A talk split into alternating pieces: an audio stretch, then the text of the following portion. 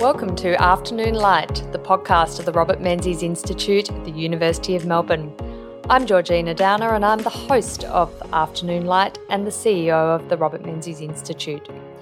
The Institute is a prime ministerial library and museum devoted to upholding the legacy and vision of Sir Robert Menzies, Australia's longest serving Prime Minister.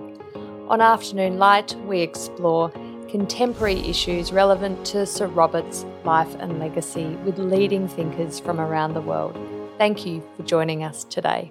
Welcome, and today we're talking to James Patterson, who is a Liberal Senator for Victoria, and he's the chair of the Parliamentary Joint Committee on Intelligence and Security. Thank you for joining us on Afternoon Light Podcast, James. Thank you for having me, Georgina. It's great to be here at the Menzies Institute. Uh, no, it's great to have you, and uh, I was thrilled to show you around our beautiful exhibition space and and all we've been able to accomplish in exactly a year. In two days is our one year anniversary of being incorporated. So it, it's amazing what you've been able to achieve in such a short time, and it's as you know so overdue. It's so great yeah. to see um, Robert Menzies' life and achievements being recognised and celebrated as it should be.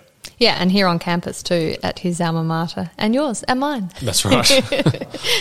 We're all very happy here. Uh, happy to be back. Um, James, I wanted to uh, start our discussion today by asking if you could paint a picture of the geopolitical environment that Australia faces, and uh, which obviously must come up uh, day to day in your committee work. Um, but you've you've recently been to London, New York, and DC, talking with our AUKUS partners.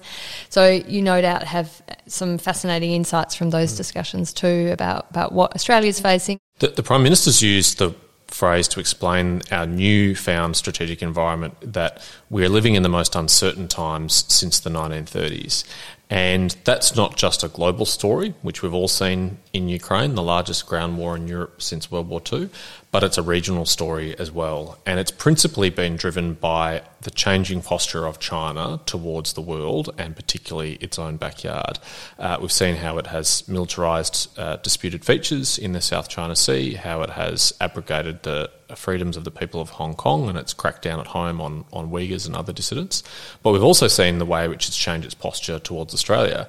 A, a decade ago, Australia and China had what was really a uh, arrangement of convenience, a, a mutually beneficial relationship uh, where it was based on a transactional trading relationship. And that has changed uh, to what really we see today as much more of a clash of systems, where uh, the Chinese system is trying to coerce the Australian system. It doesn't respect us as an individual sovereign liberal democracy, and it thinks that it can use its trade with us as a tool of leverage or coercion to uh, require us to make changes to our domestic public policy settings. And the clearest evidence we have of how much things have changed is you know, in 2014, the Abbott government secured the China Australia Free Trade Agreement, and Xi Jinping addressed a joint sitting of the Australian Parliament. And last year, uh, China published its list of 14 grievances where it said uh, that we had to change various things about our domestic uh, legal system and political system uh, in order to uh, get them to stop economically coercing us using their trade uh, leverage. So it really is a changing time, and we have to change to respond to it. Yeah, I remember being in um, Parliament when ChAFTA was signed, and there was you know a lot of backslapping, a lot of cheer, a lot of optimism, and uh, you know who would have thought in very few years that things had completely and utterly changed. But I think when we look back on the sort of long term trajectory, it was all very foreseeable, wasn't mm. it? Yeah, there's a really interesting debate in academic circles about whether or not Xi Jinping represents continuity or whether he represents change in the Chinese system. I think the best sources suggest that he is much more continuity than he is change, mm. and perhaps is an accelerant that has driven this these changes faster and more aggressively. But they were always on this trajectory. Uh, Rush Doshi, who's a um, former academic who's now Joe Biden's uh, China advisor at the National Security Council, has published a book called The Long Game uh, mm. last year, which really sets this out very persuasively. And he goes back to the history of the phrase hide and bide, which was a philosophy first articulated by Deng Xiaoping. Um, and it's hide your talents and bide your time, which is essentially that China should uh, be meek and humble and not confront the world while it is weak, but when it becomes strong, it will be able to assert itself. And I think we should have known uh, as long as 40 years ago that that was the trajectory that China was on, and it's just manifesting the way it was always going to. Yeah, I, I totally, totally agree. And um, I, I think we have been naive, unfortunately, in Australia. And part of the problem has been, of course, we are a free country. We're a liberal democracy. So we have been open and wanting to be open to our neighbours, our trading partners, to the diaspora that has moved here. And, and that is that is what makes Australia the, the great country that it is but it's also left us very, very um, open to being taken advantage of. I think naive is the only fair description mm. for Australian policy five to ten years ago uh, and before that. And it might have been naive with good intentions, uh, but it still has costs and consequences for our country. The one thing we can take pride upon, though, is that we have woken up to this challenge much earlier than most of the rest of the world has. And really, we set out on a path five years ago to address the weaknesses that we have and to harden ourselves, particularly against these grey zone threats to our uh, sovereignty, things that fall short of the threshold of war but are still compromising, and that includes economic coercion and cyber attacks, but also espionage and foreign interference. And we have really led the world, particularly the legislative powers that we've given our intelligence and security agencies to combat that. So much so that on my trip in the United Kingdom, they're very interested in knowing how they could essentially copy what we have done and how they could replicate what we've done because they don't have the same powers and legal architecture that we've put in place, which has been quite successful in uh, confronting that threat. Yeah, indeed. Um, well, Tony Abbott described the relationship, as you I'm sure will well remember, um, relationship with China as one of fear and greed. Um, it, it, makes me think too of the um, EU's relationship with Russia. That mm. there has been a li- you know a little bit of fear, uh, probably not enough fear, um, but there's been a huge amount of greed when mm. it comes to using Russian oil and um, energy exports, and of course the investments that have come in mm. from all the, the oligarchs into the EU and and Britain as well. Um, it, it's interesting to see those parallels. Of course, the EU and Britain haven't been touched as much as we have by China. Geography is, is first and foremost the reason for that. But um, how do you see the the parallels mm-hmm. there with the um, what the EU is now experiencing with China? And I guess I guess sort of thinking about what Australia has experienced over the last few years, where we have been the victim of these trade embargoes by China as punishment for our response to mm. Chinese interference in Australia. Um, we've we've ended up saying, well, you know, we we maybe could just be a bit less greedy and put up with a bit of economic pain in order to stand for our principles. Is mm. that what we're seeing in, in the EU and Britain? Absolutely. I mean, they have had a dramatic wake up call, even more dramatic than the wake up calls that we have had because it's been kinetic, hard military conflict, not mm. just grey zone coercion. But mm. both of our systems have been jolted into accepting the reality of the environment that we're in that we probably should have recognised and adapted to earlier and could have seen the signs of. But sometimes it requires dramatic events to get political change. And Europe is going through nothing less than a massive sea change of security policy when you've got um, countries like Finland and Sweden joining uh, or applying to join NATO, when you've got Germany announcing a doubling of its defence budget, when you have countries like Switzerland coming off the fence and no longer being neutral when it comes to applying sanctions. These are massive changes. And and I think really welcome ones. I mean, there's nothing positive about the conflict in Ukraine, but if there is any solace that we can take from it, it is that it has woken up uh, Europe in the same way Australia had on China, and it is now allowing them to understand better what we have been saying about China, and they mm. can now see the connections between Russia and China more clearly, and that actually what we're facing is a common challenge of authoritarianism and rising authoritarianism, and that we need to meet that challenge uh, together and in a united way, and that's our best chance of prevailing because collectively we actually exercise a lot of strength. Absolutely. Well, not not just military strength, mm-hmm. economic strength. Uh, so, so James, this this idea that liberal democracies, because I think the use of the term West has its problems mm. because we're talking about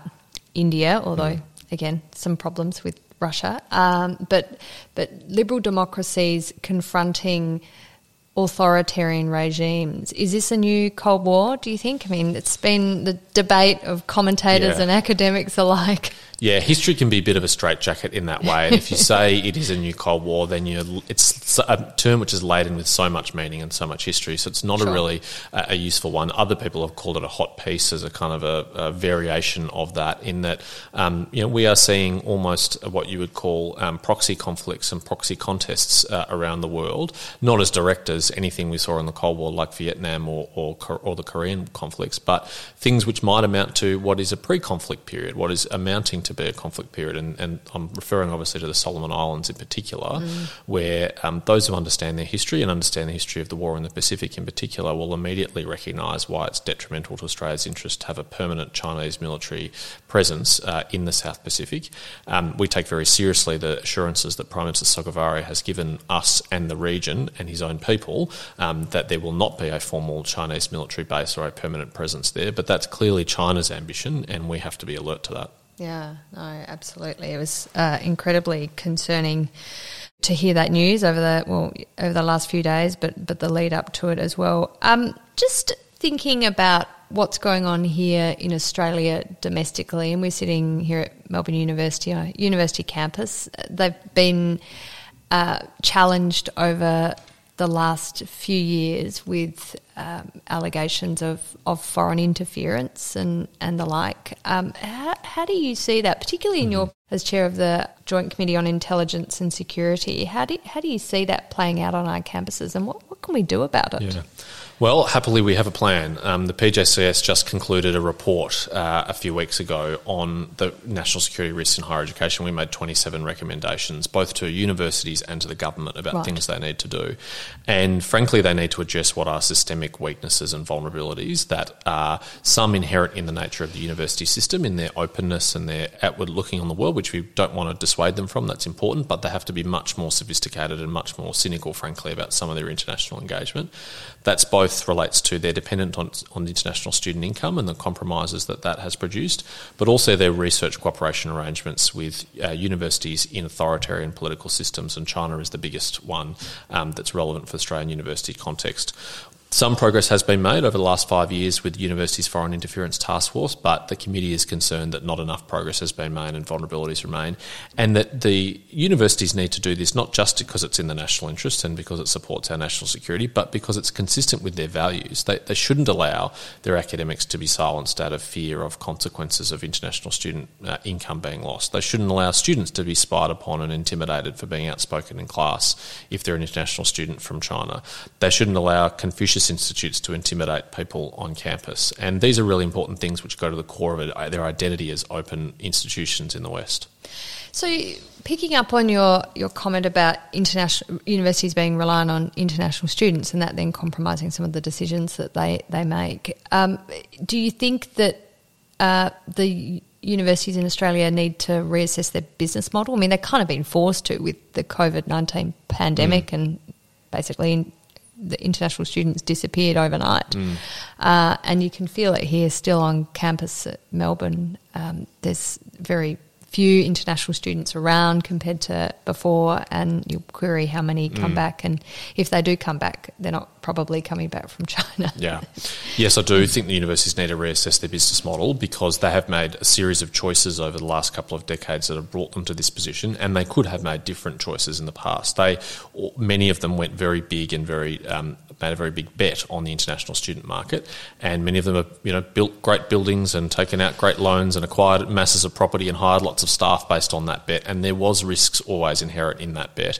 Um, there are risks that are reputational and go to the university's um, reputation, but also their financial risks that they are. Some of them are overexposed to just one or yeah. two um, destination markets, and that was an irresponsible thing for them to do. And they're going to have to unwind that and look for other ways to fund their research, in particular. Um, that includes working more closely with the private sector and the com- commercial world as they do in other countries. That includes um, raising more money from their alumni and, and generating endowments to support those things. It doesn't all have to be funded by students, and it doesn't all have to be funded by the government either. There's lots of options available for universities. Well, and, and, and private the private sector's had to respond too. I mean, you think of companies like Treasury Wine Estates, yep. a huge huge portion of their exports went to China. Stopped overnight with the mm. um, the tariffs placed on Australian bottled wine going into China, they've had to find new markets and they've had to make very tough decisions and it's been a bad time for their shareholders but they're a private company they're well they're not yeah. a government owned company they're publicly listed but they they they they adjust. Uh, that's that's the grim reality of the times we live in. Exactly right. Diversification is something that everyone has to do, whether they like it or not, in their own financial interests. And the government shouldn't have to force a university or any other institution to do that. Should they should see that as in their own interests. Yeah, yeah. Well, I think it's been a, a, a very tough lesson for the universities, and I mean, COVID nineteen not notwithstanding, it's been a tough lesson over the last few years that you do need to diversify your student numbers, but you also, I think, need to get back to the principle that these universities are Australian universities and they should be first and foremost, therefore, Australian the education of Australian young people. Mm. that is why we give universities billions of dollars in taxpayers' money. That is their, the reason why we fund them. And it's a, and it's a good thing. It's yeah. a good thing. We want an educated country. We mm. want educated young people to go and do marvelous things. Mm. But yeah, let's hope that the Australian students come first. Yeah. now, James, um, you were in London and mm. uh, New York and Washington DC the other day. In fact, I saw you mm. through the crowds at the airport. Uh, we both we both made it overseas. I think for your first time it, since COVID. It was, yeah, yeah very exciting to get back on a plane. Indeed. Um, but you were there uh, as part of a committee delegation to of AUKUS partners mm. um, to discuss this fantastic initiative that um, the government has been involved in. Can you can you tell me how AUKUS came about mm. and why it's so important? Yeah, I mean, my view is that AUKUS is our most significant international security arrangement since ANZUS. It sits alongside an architecture of the Five Eyes intelligence sharing relationship, uh, the Quad uh, partnership, our, our bilateral uh, strategic partnership with ASEAN as a really significant foreign policy achievement um, of Australia. And I think it will go down as one of this Prime Minister's greatest achievements in the same way that ANZUS goes down as one of the greatest achievements of Robert Menzies. Mm. Um, how it came about is that uh, the United States has never shared its sens- most sensitive nuclear propulsion technology with any other country in the world except Great Britain, which they did in 1958. Others have asked and have been told no in the past. Um, but our Prime Minister had the vision to seize the moment of the changed strategic environment and seek this support through the UK and the United States, and they agreed because they recognised that in many ways Australia is on the front line of the contest of this century, which will be won or lost in the Indo Pacific. And what is at stake is nothing less than the future, that world that our children and grandchildren will inherit from us. Will they live in a free world as we have, and will they enjoy, enjoy prosperity and peace as we have? And in order for us to meet that challenge, we have to be equipped for it. We have to have the capability for it. And our objective is to deter conflict, to prevent it. And for deterrence, you need two things you need capability and you need intent. And AUKUS delivers both capability through the sensitive military technology we'll acquire, not just nuclear submarines, but a lot more in the short term with precision guided munitions and hypersonic missiles and cyber warfare capabilities, quantum computing, AI, um, and eventually the submarines. That provides that capability, but it also is a signal of intent. It's yeah. a signal of commitment from the UK and the US to our security, and it's a signal of our commitment to defending our shared values and our shared interest in the region and upholding the sovereignty of all states, uh, whether they're part of AUKUS or the Quad or whether they're not. And I think something that is perhaps lost in, in some of the commentary on AUKUS is the importance of the UK and the US focusing on our region mm. um, because we, without a strong, particularly US presence, we are left extremely exposed, and we can't rely on that necessarily. And you know, we've had we've had ANZUS uh, for now seventy one years mm. almost, and we have had a strong US presence in our region. But you know, with ebbs and flows of what, what is popular with the US public, with mm. the, the predilections of various US presidents. How do we make sure that the US remains engaged and invested mm. in in our region, in the yeah. Indo Pacific, not just in their, the Eastern Pacific, which is, of course, uh, mm. of interest to them, but that is incredibly important, I think, from an Australian strategic perspective, is that we have not just the US, but the UK reinvesting.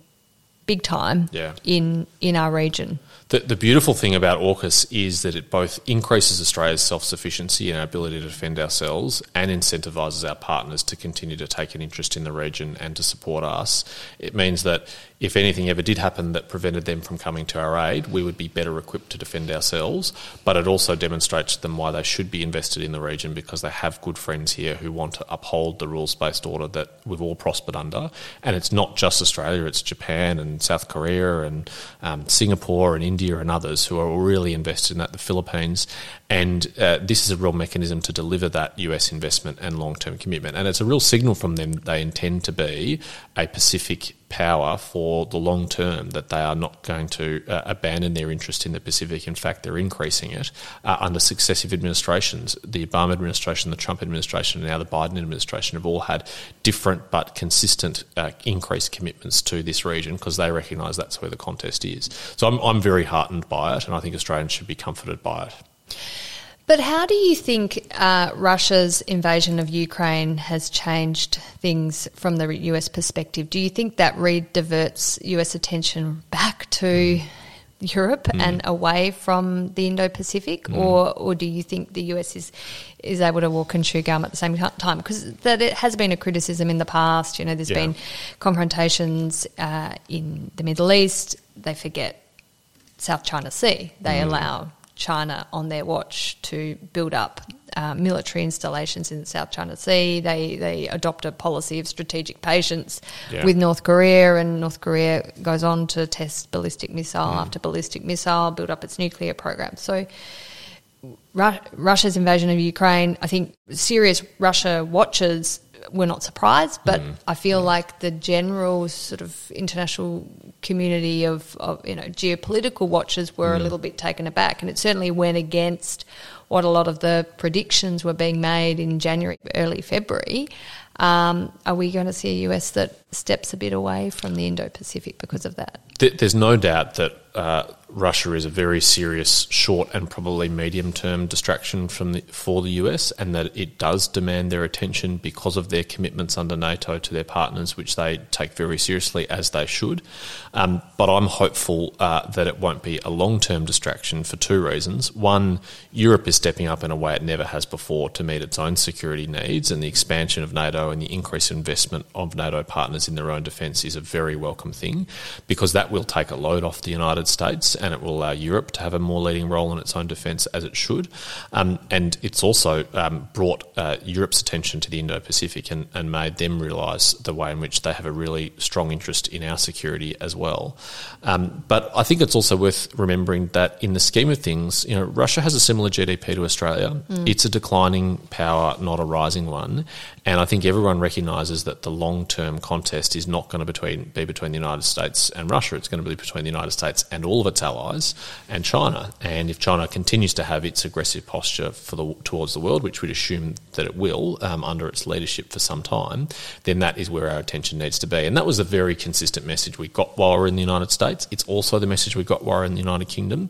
And there seems to be a pretty strong consensus being forged there in both countries across the aisle in a bipartisan way and that's very welcome.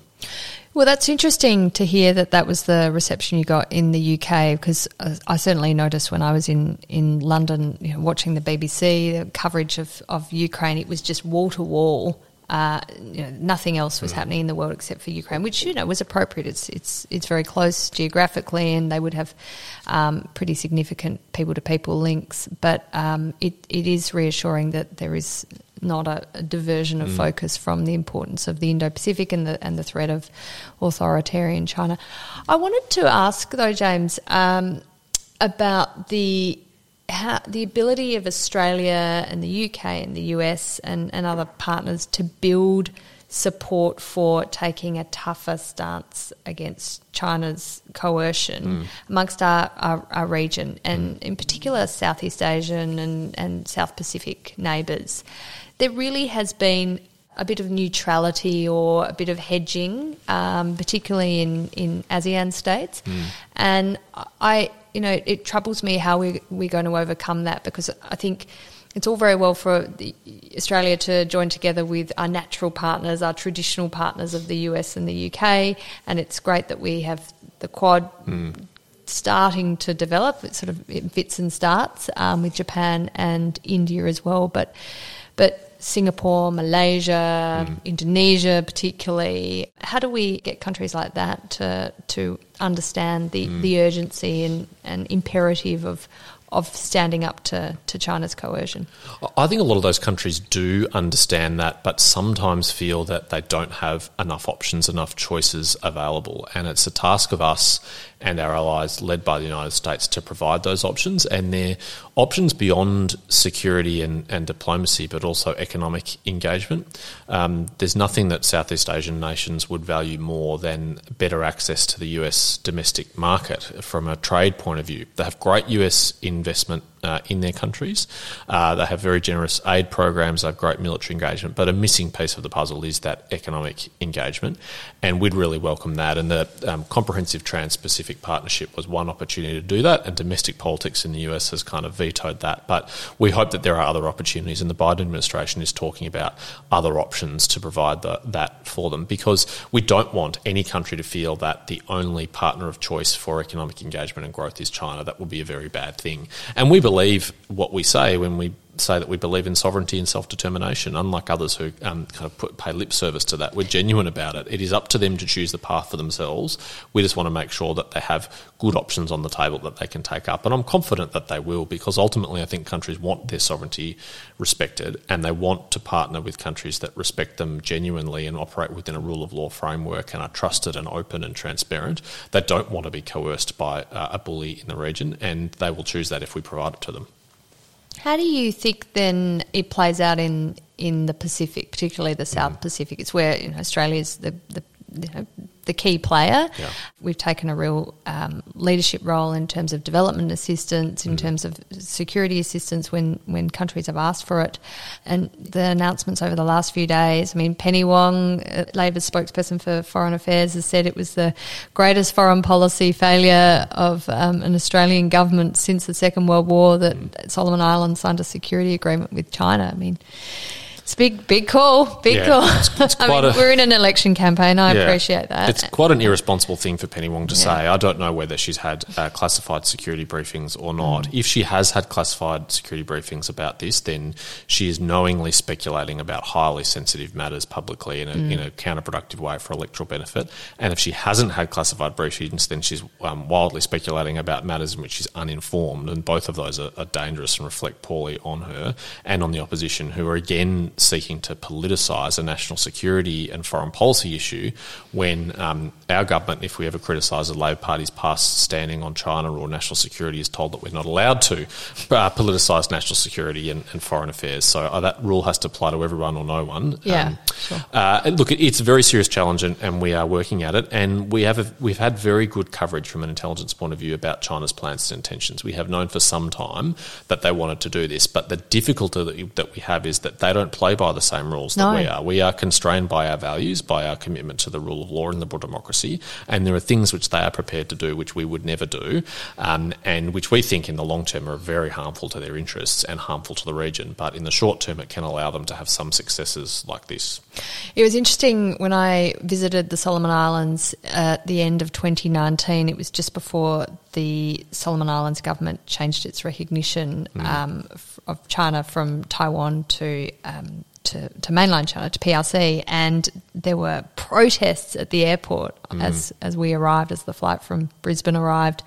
Um, people holding up big placards saying they disagreed with the mm. intentions of the government to, to change recognition. Uh, it's a hot issue mm. in Solomon Islands, which I, you know I don't think is is necessarily well understood no. in Australia. There's a complexity of views. They have their own really tricky domestic political mm. environment, mm. um, and of course as you say, China plays by very different rules from us, mm. and they don't have the transparency and accountability that a liberal democracy expects. Uh, taxpayers expect of the money that is mm. spent in these countries, and uh, it, I mean, it's just not Solomon Islands too. It's you know partners throughout the Pacific. Exactly, uh, and, and, China has done a very good job of cultivating the political class in a lot of these countries, but actually is quite unpopular with the public in many of these countries, and uh, that is a short-term political strategy because these countries countries have elections and can make choices about their own future and can um, uh, choose to vote for different governments with different policies if it's offered to them. So um, China's game, uh, the way they operate in the Pacific, I think will ultimately uh, be to their own detriment, but it may take some time for that to be revealed.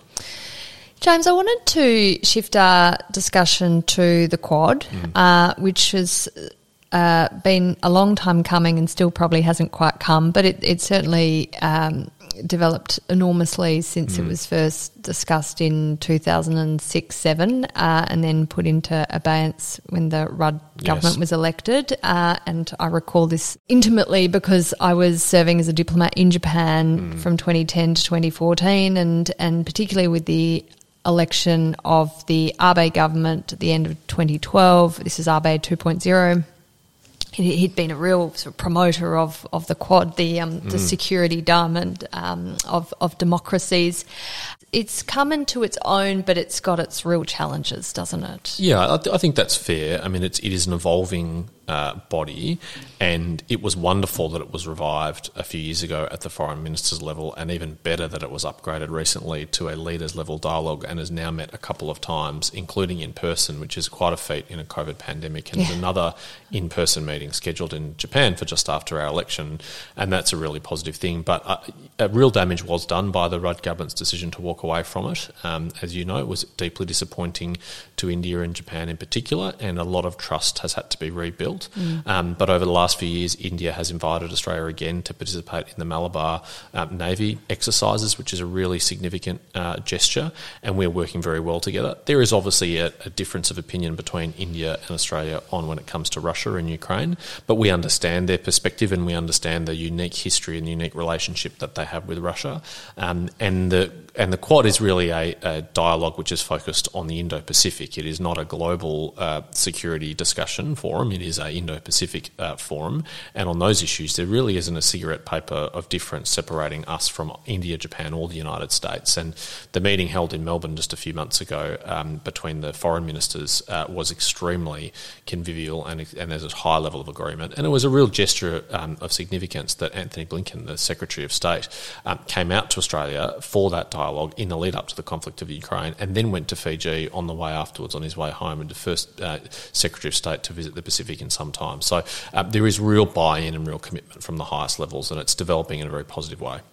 That, that's good to hear, um, and it's good to hear you think that the uh, Indian government's stance on Russia over the Ukraine crisis is not an insurmountable challenge to to the success of the Quad. Mm. Um, what do you think of um, ideas like that mooted by Boris Johnson of a of a D twenty one? I think it is mm. a grouping of twenty one democratic countries. Joe Biden, obviously, President Biden had his summit of democracies mm. a little while back. That that idea of, of building a a, a coalition mm. or a, or an alliance, sort of quasi alliance of democracies. Yeah, um, I mean, it sounds it sounds pretty pretty appealing to me, but um, it's it's tough when you've got the complexities of history yes. of the of the overlay of um, you know non-aligned movements yes. of post-colonial countries throughout our, our Indo-Pacific how do we how do we build on that idea, or is it not worth it? I'm strongly supportive of closer coordination and cooperation from liberal democracies. I think there's much to be gained from that, and I know that our adversaries fear our ability to coordinate and work together, and I know they have been surprised at how successful we have been in response to Russia in the way in which we've moved in such a, a united and a rapid fashion to impose costs on Russia in terms of uh, sanctions. That's been a really um, a big surprise, I think, even to us as well to our adversaries. The only subtlety or nuance I would add to that is that um, Australia is in a region where there are many countries who we have to work with who are not democracies, mm. but who actually do have a shared interest in upholding uh, the sovereignty of states and self determination. And we have to be willing and prepared to work with those states, even if they're not a perfect reflection of our values in terms of their own domestic situation. They can be quite important partners, and um, and we we don't have any ideological filterological test that we apply to working with someone. Um, if we have shared interests, we're happy to be pragmatic and work together together. And that's very Menzian, actually. His mm. foreign policy was, was first and foremost about interests. Mm. Um, and uh, I always reflect on, on you know the great speeches of our time of, of, of world leaders, leaders of the, the free world. They they put a lot of emphasis in their speeches on, on values, but the mm. actions are are about fundamentally about interests. And you're, mm. you're, you know, who was it who said our interests are our values and our va- John McCain, John McCain, God rest his soul, um, said our interests are our values and our values are our interests. It, it's true, it's true, but um, I think when we, and I was having a a discussion with um, a former um, head of ONA, as it then was, uh, Richard Maude, the other day, and he was talking about when you go to Southeast Asia, it's better to talk about principles, shared mm. principles, rather than shared values, because shared values starts to sound a little bit like you know the type of thing that the the US, the UK, and mm. Australia talk about. Mm. What do you think about articulating things in terms of principles yeah. and, and interests and I, I think Richard's absolutely right about yep. that. And we're not a country that seeks to impose our values on others, certainly not by force. We don't have the capacity to, nor the desire to. And we are genuinely willing to work with people even across differences. Um, I think we've even demonstrated in the context of Australia's relationship with China. I mean, we know that China is not a democracy and we know that it has a poor human rights record, but that didn't stop us achieving uh, ChAFTA. What has changed is China's approach to Australia, and we, that can't be ignored, and nor can they, nor can we ignore what what they've done in the South China Sea, nor should we ignore what they do in Hong Kong or their threats towards Taiwan, because they are very ominous indications of the direction that they're heading in and the way in which they will impact on our interests as well as our values. On Taiwan, James, and I think this is a, a good note to, to finish on. Um, how do you see Australia's role in any confrontation that mm. may occur on mm. Taiwan? It's I mean, it's an incredibly difficult question. Hmm. It's mm. totally hypothetical, so I'm not yeah. going to hold you to this. But we are talking about a separate nation, hmm. not not of course recognised by the United Nations as as a as a state. Um, people who identify as an independent nation being taken over potentially by the PRC? Mm. Does Australia stand by and let it happen? We obviously are seeking to prevent it getting to that stage, but you know that's also putting Australia yeah. like like NATO is having this very very very big decision over what to do on Ukraine. You know. Mm. How far does Australia go to, to defend another country's interests when mm. its own direct interests aren't affected? Hmm. Or is it about preventing uh, a domino hmm. effect? So, very shortly after I was first elected, I visited Taiwan as part of a delegation. I met the president, Tsai Ing-wen, who's still the president today, a very impressive lady and a great leader. And I think there's a lot of commonality of interests and values with Taiwan. It's a liberal democracy island nation with mid 20 million population, as we are in the Pacific. And uh, I think our interests are very intimately tied to theirs. I think it's critical that any resolution of cross straits tension is done peacefully and that any um, military attempt to change the status quo should be resisted um, because it would have a massive destabilising effect for the whole region, uh, for Japan, for Australia, for the Philippines, for Vietnam, Singapore, many others, uh, and many would not welcome that. And I think the self determination of the Taiwanese people has to be put at the heart of that resolution. They are a liberal democracy and they can and should choose uh, their own future, and they shouldn't be coerced into accepting a future that they don't want. And my read of it is they are more determined than ever before to assert that uh, and to control that, and so they should. And so should we support them in that and um, really do everything we can to deter China from trying to resolve this by military means. It's pretty depressing though when you see how things unfolded in Hong Kong. Mm-hmm. Uh, there was an attempt by the Hong Kong, well, quite a few of the Hong Kong people to yeah. stand up to China changing the status quo there and introducing its national security law and the like, imposing its will on the Hong Kong people way before its treaty obligations mm. allowed it to. Uh, we we let it. We didn't yeah. do anything. We of course we put out some press releases. Mm. There were no sanctions against China, no. as far as I recall.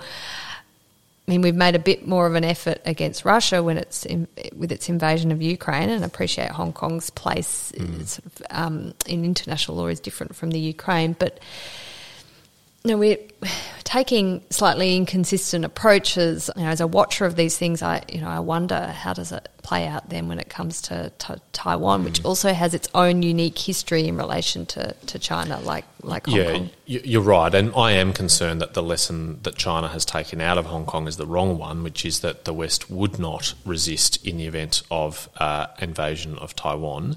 Um, they should know, as we do, that the policy of the United States government is strategic ambiguity, which is deliberately deliberately designed to deter them from resolving that militarily. And I think it would be an enormous mistake for them to believe that the United States is not serious about that. It goes back to the Taiwan Relations Act of 1979, passed by Congress. There's very strong support for Taiwan in the administration and in the Congress in the US. And uh, it would be very dangerous of China to make an assumption that the US is not serious about it. They've never taken the military option off the table in relation to Taiwan, whereas they did. They clearly it was never on the table in relation to Hong Kong, no. and they clearly took it off the table in relation to Ukraine. It's notable that they did so for Ukraine, but have not done so for Taiwan. And I hope China heeds that message. Well, I hope for the, the people of Taiwan that it does too, um, because they certainly have dropped any the PRC has dropped any pretense of um, a charm offensive with Taiwan. That uh mm. yes, in the era of wolf warrior diplomacy, there's not much charm at all coming no, out of the Ministry the of Foreign the Affairs. The charmless offensive at the, the moment, I yeah. think. Uh, well, James Patterson, thank you so much for your time today on the Afternoon Light podcast. It's been an absolute delight uh, to talk about your work on the Parliamentary Joint Committee on Intelligence and Security, on AUKUS, the Quad, and all the geopolitical challenges of our time, of which there are so very many. And I appreciate you taking the time during your election campaign too. It's uh, a great pleasure. Thank you for having yeah. me, Georgina. I really appreciate it. The Afternoon Light podcast is brought to you by the Robert Menzies Institute at the University of Melbourne.